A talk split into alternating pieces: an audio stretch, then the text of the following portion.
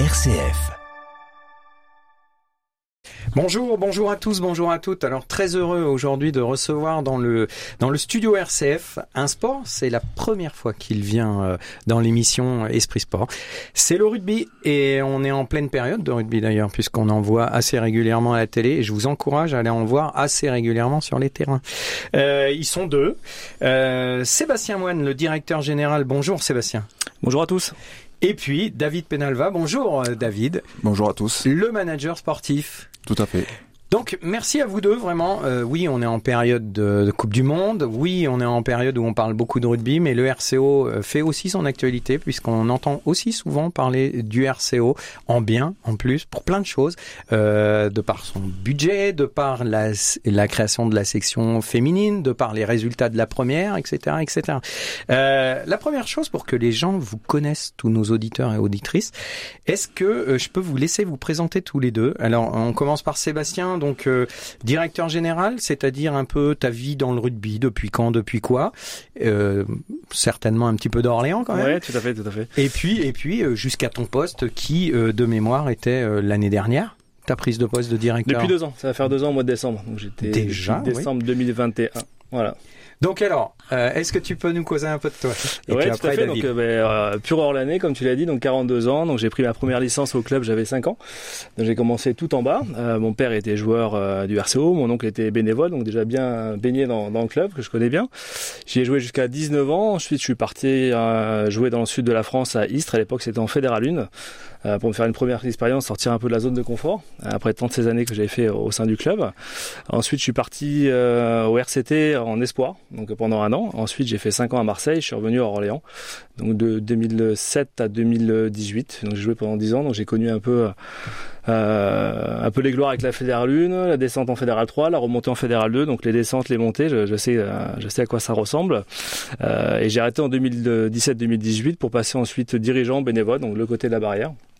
Ouais, donc responsable du groupe senior, j'ai intégré le comité directeur pour ensuite passer au bureau directeur. Et après ces années Covid, en fait, on a on a créé un poste de directeur général justement pour restructurer un petit peu le, le club. Euh, et c'est là qu'on m'a proposé le poste en décembre. Voilà. Donc, donc en depuis gros, deux ans à temps plein au club. Et tu es le premier euh, directeur général du RCO. Oui, tout à fait. Alors après, c'est qu'une étiquette, hein. mais bien sûr, avant, il y a eu des responsables aussi, on les appelait directeur sportif ou directeur euh, d'exploitation, voilà, ça dépend. Mais en tout cas, entre guillemets, euh, aujourd'hui, voilà, on est, je suis là pour un peu manœuvrer tout, euh, tous les salariés aujourd'hui et tout ce qui est bénévole. Voilà. Donc on parlera plus précisément de ton poste. Ouais. Déjà, on va laisser la parole à, à David. Donc David, toi, c'est sur le côté sportif, manager sportif. Donc Parle-moi un petit peu de ton parcours de rugby, Manager, ta petite licence. Ouais, euh, ça. Alors mon parcours, euh, je suis originaire de Bayonne, c'est là où j'ai commencé le rugby, dans le Pays Basque. Euh, j'ai joué ensuite à peu près à, à, haut niveau, à peu près sur 15, 15 saisons. Et ensuite, j'ai basculé sur l'entraînement suite à une blessure. Et c'est ma sixième année en tant que, en tant qu'entraîneur. Voilà, et ça fait depuis euh, un peu plus d'un an que je suis au Rugby Club d'Orléans et j'occupe les fonctions de manager sportif euh, qui consiste à encadrer l'équipe euh, espoir et l'équipe une du club. Voilà, ainsi que leur staff. Quand tu parles de haut niveau, comme on voit tout de suite l'humilité. Tu peux nous signifier quelques petites choses? Il y en a eu quelques-uns. Il y a eu, euh, il y a eu Hoche, il y a eu Montauban pendant quatre saisons, et j'ai terminé à Narbonne. Je commençais à Biarritz, au Biarritz Olympique. Voilà, pour, pour citer que j'ai. Et l'équipe nationale L'équipe nationale aussi, oui. J'étais international portugais pendant à peu près 10 ans. Et, et voilà, et on a connu, euh, on a eu la chance en 2007 de participer à la Coupe du Monde euh, qui, se, qui se déroulait en France. Donc, Black, Italie, Écosse, par voilà, exemple. Par exemple, oui. Bon, donc vous voyez qu'on a, on a du lourd aujourd'hui dans, dans nos studios. Alors, euh, revenons sur Orléans. Donc, euh, Sébastien, ton poste de directeur euh, général, mmh. concrètement, quand tu parles de tous les salariés, etc., déjà, combien il y a de salariés, par exemple, sur euh, sur le club d'Orléans Alors combien on n'est pas à une unité non, mais sûr, hein. non, mais c'est important de le dire parce qu'il y a une grosse évolution euh, bah, par rapport à ce nouveau projet qui est mis en place depuis qu'on a initié depuis la, la, saison dernière déjà. Donc la première année, c'était de se maintenir en, en Fédéral 1, c'est chose qui a, qui a, été faite.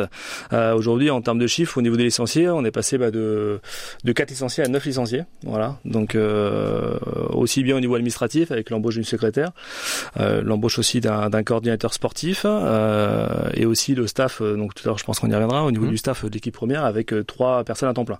Donc euh, David qui était déjà bien sûr, mais aussi son, son binôme qui est entraîneur des, des trois quarts, Fernand Reich, et ensuite analyse vidéo qui a une double casquette, analyse vidéo de l'équipe 1 et ensuite euh, référent sur l'équipe espoir.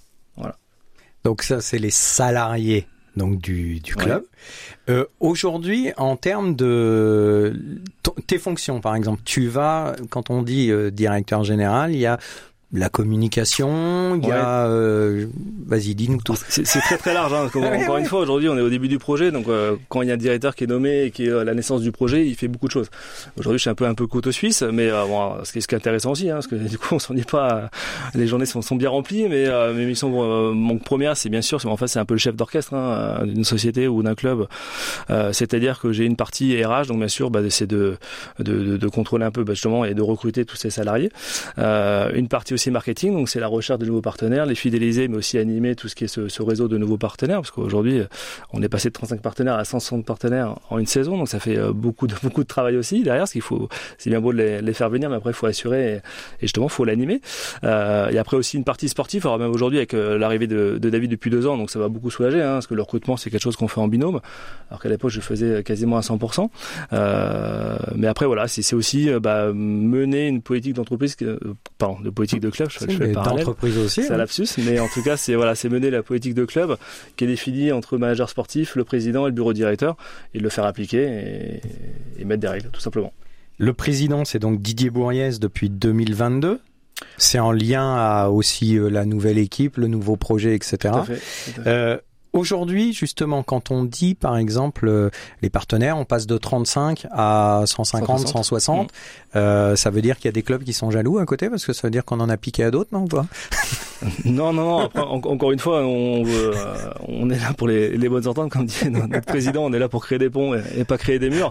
Mais euh, non, non. Encore une fois, je veux dire, on a la chance d'être à Orléans. C'est quand même un gros bassin économique, donc entre guillemets, tout le monde, tout le monde trouve des partenaires et on, on se rend bien compte aussi que nos partenaires, souvent, sont aussi partenaires dans d'autres clubs, hein, dans d'autres structures professionnelles, et euh, elles y trouvent aussi leur compte. Donc il y a pas de, y a pas de souci, il y a pas de jalousie par rapport à ça. Pour vous, et c'est une question que je pose souvent un peu à, à bah, plein de présidents ou d'entraîneurs, euh, à Orléans, euh, on a la place pour plusieurs sports. Je pense, oui, il y en a pour, il y en a pour tous les goûts, quoi. C'est, a les sports d'intérieur. On a la chance, c'est une grande ville, hein, c'est une ville euh, avec euh, l'agglomération qui, qui avoisine 300 000 habitants. Euh, Je pense qu'effectivement, il y en a pour, pour tous les goûts. Euh, Le basket, euh, le hand, euh, le, rugby, euh, que ce soit même euh, les sports féminins. euh, Je pense qu'il y en a, vraiment pour tous les goûts. Il n'y a pas, il y a- pas de guerre entre les sports. Je- je pense pas, non. Je suis de cet avis. hein. Ah bon. Mais des fois, je dis entre partenaires, est-ce que ça peut être compliqué? Non, Je non, préfère après, aller, euh, par exemple, au rugby parce qu'il y a plus de valeur que dans d'autres, etc. Peut-être, je sais pas. C'est sûr que là-dessus, forcément, on prêche un peu pour, pour notre paroisse, comme on dit, mais, mais euh, non, non, oui, là-dessus, on, on est un peu chauvin. On a des valeurs qu'on met en avant, forcément. Il y a aussi l'arrivée de la Coupe du Monde euh, cette année en France, donc c'est aussi des voilà des arguments qu'on dit à nos partenaires, à nos futurs partenaires justement euh, par rapport à ça. Il y a aussi une ambiance derrière. Hein, la fameuse troisième mi-temps, elle est connue aussi, pour ça. Et aussi les partenaires recherchent une certaine manière une convivialité et aussi des joueurs qui sont abordables. Alors encore une fois, c'est pas pour critiquer d'autres clubs, mais peut-être que dans d'autres clubs, voilà, peut-être que des fois ils ont ils ont du mal à aller vers eux. En tout cas, nous, euh, nos joueurs, ils sont contents de le faire ils le font euh, pas par contrainte, mais ils le font vraiment parce que ils sont habitués depuis tout petit à être proches comme ça des gens, donc euh, ça pose pas de problème. Alors, on parlait euh, un petit peu là du recrutement. Euh, le recrutement, c'est des questions que je pose souvent. Euh, co- comment on fait euh, dans le rugby? Alors aujourd'hui, en plus, on voit les noms des gens qui sont arrivés là dans le rugby. Alors oui, certes, le rugby s'est professionnalisé, etc. Euh, pour faire venir des, gens, des Argentins, un Anglais. co- comment on fait quand on s'appelle RCO pour faire venir? Je pense que c'est sur un projet. Je pense que c'est sur quoi? Sur des Je- noms, on connaît? Non, je pense qu'on a, on a activé plusieurs, euh, plusieurs réseaux, notamment moi, euh, sur euh, ma partie à moi, il y avait beaucoup de joueurs que j'avais côtoyés, certains contre qui j'avais joué, donc c'est que je suis pas si vieux que ça encore. D'autres que j'avais côtoyés sur différentes équipes que j'avais entraînées, donc je reconnaissais leurs valeurs. Ensuite, on a sur quelques joueurs, pas beaucoup, on n'a pas trop fonctionné avec les agents, mais les agents nous aident aussi à trouver sur certains postes sur lesquels on a eu un peu plus de difficultés. Voilà, et via les réseaux aussi, en prenant contact directement via les réseaux, avec des matchs qu'on a pu qu'on a pu observer. voilà. Après, c'est un travail qui qui a été de longue haleine parce que il faut quand même creuser sur la personne. Donc, effectivement, la première chose, c'est de voir si le joueur est est, est, bon dans son poste, est bon à son poste. Mais ensuite, il faut savoir euh, c'est ce qu'il a, euh, voilà, qu'est-ce qu'il est euh, comme personne. Et ça, c'est le, plus important pour constituer un groupe. Donc, on s'est attaché avec Sébastien à les rencontrer au club et à discuter avec eux pour voir un peu, voilà, de quel de quel bois ils étaient faits. Et donc, voilà, c'est comme ça qu'on a procédé, quoi.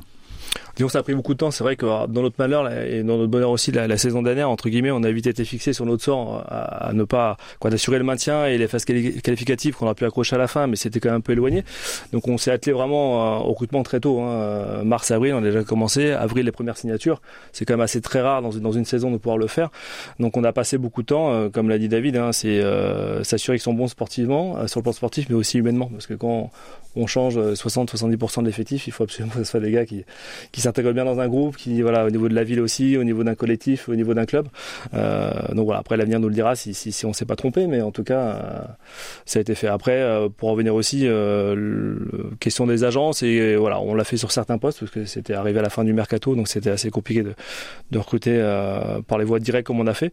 Mais en tout cas, on préfère le faire nous-mêmes, donc avoir une approche vraiment familier et aussi encore une fois c'est que c'est des choses qu'on a fait en, en binôme voire en trinôme aussi le président qui, qui, qui, est avec ses activités euh, privées euh, et qui est beaucoup pris mais en tout cas qui a détaché du temps. À chaque fois qu'on réveiller quelqu'un au moins on mangeait avec lui au moins entre midi et deux.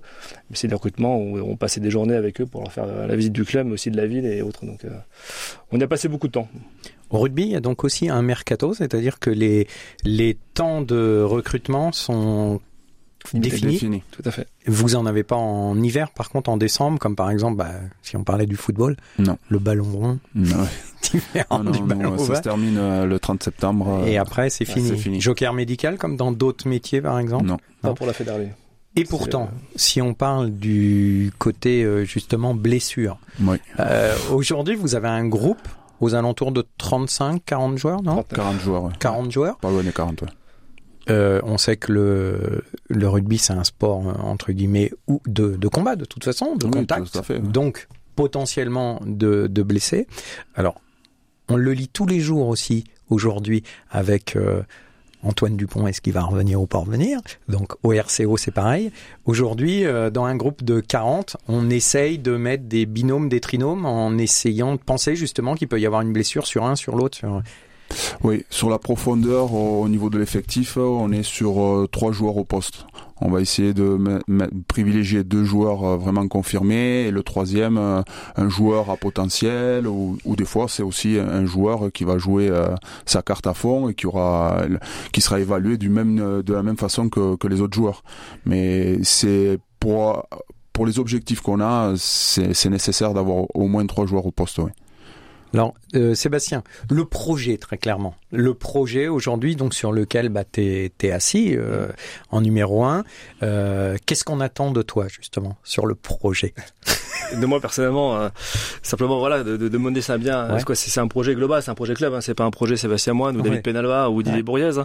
Euh, justement aussi la difficulté, c'est d'embarquer tout un club. Euh, aujourd'hui, un club, on est 400, quoi, on était 470 licenciés, 60 bénévoles. Euh, à, à 3 forcément, on va pas faire grand chose. Donc le, le, plus dur, c'est d'embarquer tout le monde. Euh, c'est aussi des bénévoles, donc c'est aussi des, gens qui travaillent à côté, donc qui sont pas forcément disponibles. Et c'est aussi des mentalités à choisir, à, changer justement. Donc nous, nous le projet aujourd'hui, il est clairement annoncé, c'est de monter en national 2 dès cette année. Euh, après, si on n'y monte pas, c'est pas forcément un échec. Hein. On en tirera les conséquences et on modifiera ce qu'il faudra modifier. Mais en tout cas, euh, voilà, le, projet sur à court terme, c'est de la montée en National 2 et sur le long terme, le très long terme, sur une décennie, sur 10 ans, c'est de monter en Pro D2. Donc on va y aller étape par étape, hein, en toute humilité. Rien n'est fait, ça, c'est la loi du sport.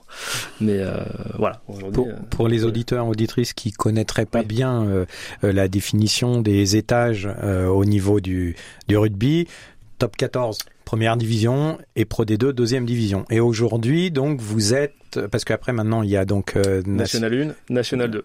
Et puis Fédéral 1. Donc, Fédéral c'est le cinquième niveau, c'est le dernier niveau amateur. Avant, c'est vraiment la succursale entre le, monde professionnel et le monde amateur. Et justement, quand on dit niveau amateur, euh, nation, euh, Fédéral 1, est-ce que euh, on est dans un entre-deux, par exemple, comme avec le football, où on est quand même déjà avec des contrats, par exemple, fédéraux ou des choses comme ça? Oui, oui, on a, on, est à ce niveau-là. On a quelques clubs qui fonctionnent déjà euh, comme des comme des clubs professionnels. On a, il y a Chartres, notamment dans notre poule, le, le, le, Servette de Genève. Euh, dans les autres poules, ils ont des fois des fonctionnements un peu différents, mais ils ont les mêmes ambitions. ils sont sur des, on est sur des clubs semi-professionnels nationale donc euh, oui, oui, déjà en Fédéral 1, il y a, il y a des clubs qui se préparent parce qu'il ne faut pas être surpris. Euh, une fois qu'on aura atteint l'objectif, euh, il faudrait pas qu'il y ait de, il faudrait pas qu'il y ait de, de, décalage, quoi. Hein, qu'il y ait une marche trop haute en fait, et qu'on n'est pas préparé. On va dire que c'est un peu un niveau disparate. Parce que justement, il y a des clubs qui sont comme David Lally qui les a nommés, il y a des clubs qui sont vraiment quoi, qui ont des ambitions de monter en, National 2, donc ils se préparent, ils ont déjà un effectif entre guillemets pour pour jouer en National 2. Mais il y a aussi des clubs qui viennent de monter ou qui veulent simplement rester en Fédéral en Fédéral 1. Et donc c'est pour ça que il y a des niveaux qui sont qui quoi, un décalage entre des, clubs qui sont 100% professionnels et puis les autres qui sont plus réactifs, qui travaillent la journée, qui s'entraînent le soir. Donc ça pose aussi des soucis pour le déplacement le week-end, quand le lendemain, il faut aller euh, à l'usine ou, aller travailler, euh, alors que d'autres, ils sont professionnels. Alors, même si c'est pas de tout repos, hein, mais euh, voilà, il y a quand même deux, deux niveaux, on va dire. Au niveau de la structure de, de des, infrastructures, on va dire. Est-ce que aujourd'hui le, RCO, on parlera peut-être même dans une prochaine émission de toutes les toutes les petites équipes qu'on a. Donc euh, là, je regarde David parce qu'on en parlera aussi euh, du du baby euh, basket rugby jusqu'à tout en haut. Est-ce que le stade situé au Monté suffit à recevoir tout le monde? C'est un peu juste. On est un peu à l'étroit. Euh, c'est vrai que sur certaines catégories, euh, alors un effectif, euh, si je vous donne un chiffre sur l'équipe 1, donc on avait dit 40. Sur l'équipe espoir, c'est à peu près pareil. On est entre 35-36 joueurs. Donc on est à 70, entre 70 80 joueurs sur un terrain, c'est c'est énorme sur un sport de de contact, euh, c'est compliqué. Euh, donc effectivement, euh, à, mon, à, mon, avis, je pense que Sébastien me, me contredira pas. Je, je pense qu'un terrain supplémentaire et, et, et un synthétique en particulier qui nous permettrait de pouvoir nous entraîner l'hiver, ce serait pas ce serait pas du luxe très sincèrement. Donc ça, c'est des ah, discussions avec qui, avec quoi? Non, je confirme tout à fait. C'est vrai qu'on a un super outil. On a quand même un terrain. On, on a un stade en, termes d'infrastructure mm. avec 1700 places assises. Donc c'est vrai que par rapport à deux clubs fédéraux, voire plus haut, on est on est plutôt bien bien loti. On a aussi 11 loges euh, qui sont euh, qui sont qui nous permettent de recevoir quasiment 90 partenaires. Donc ça aussi, c'est un outil qu'on met en avant et ce qui nous permet aussi de faire des, des rentrées d'argent supplémentaires, contrairement à d'autres clubs. Euh, on a aussi les bureaux qui sont sur place. Encore une fois, c'est un avantage. Mais en termes de, de terrain, on est un peu victime de notre succès. C'est que en termes de licenciés, on est passé de 400 70. Aujourd'hui, on est à 600. Alors, c'est des licences initiées, hein. c'est-à-dire qu'on va en perdre. C'est des personnes qui sont venues faire un test, qui sont pas allées jusqu'au bout de la démarche, mais plus de 600 licenciés, en tout cas en initiation, c'est énorme, c'est même beaucoup. Je crois que même les premiers clubs français, ils sont à 600 licenciés, donc euh, on s'en rapproche grandement. Donc après, on a un problème de terrain. Euh, problème de terrain, parce que forcément, quand on met euh, des fois des, deux collectifs euh, entre les U10 et les U12 sur le même terrain, ça fait 100 enfants. Même en termes de sécurité, ça peut, ça peut poser des problèmes. Donc, on a ce petit, ce petit point noir aujourd'hui, mais voilà, on travaille avec la mairie, on trouve quand on cherche des solutions. Euh, ils nous ont aménagé une plaine de jeu aussi qui nous a permis de dégager aussi certains terrains. Donc euh, des solutions, on va, les trouver. On arrive déjà au bout de cette première émission. Donc moi, ce que je vous propose, c'est que dans la deuxième, on aille euh, encore un petit peu plus loin sur la composition justement de, toute cette filière école de rugby, etc. En tout cas, moi, je vous remercie tous les deux d'être venus. On se revoit très prochainement. Très bien. Merci Franck. Merci de nous avoir reçus.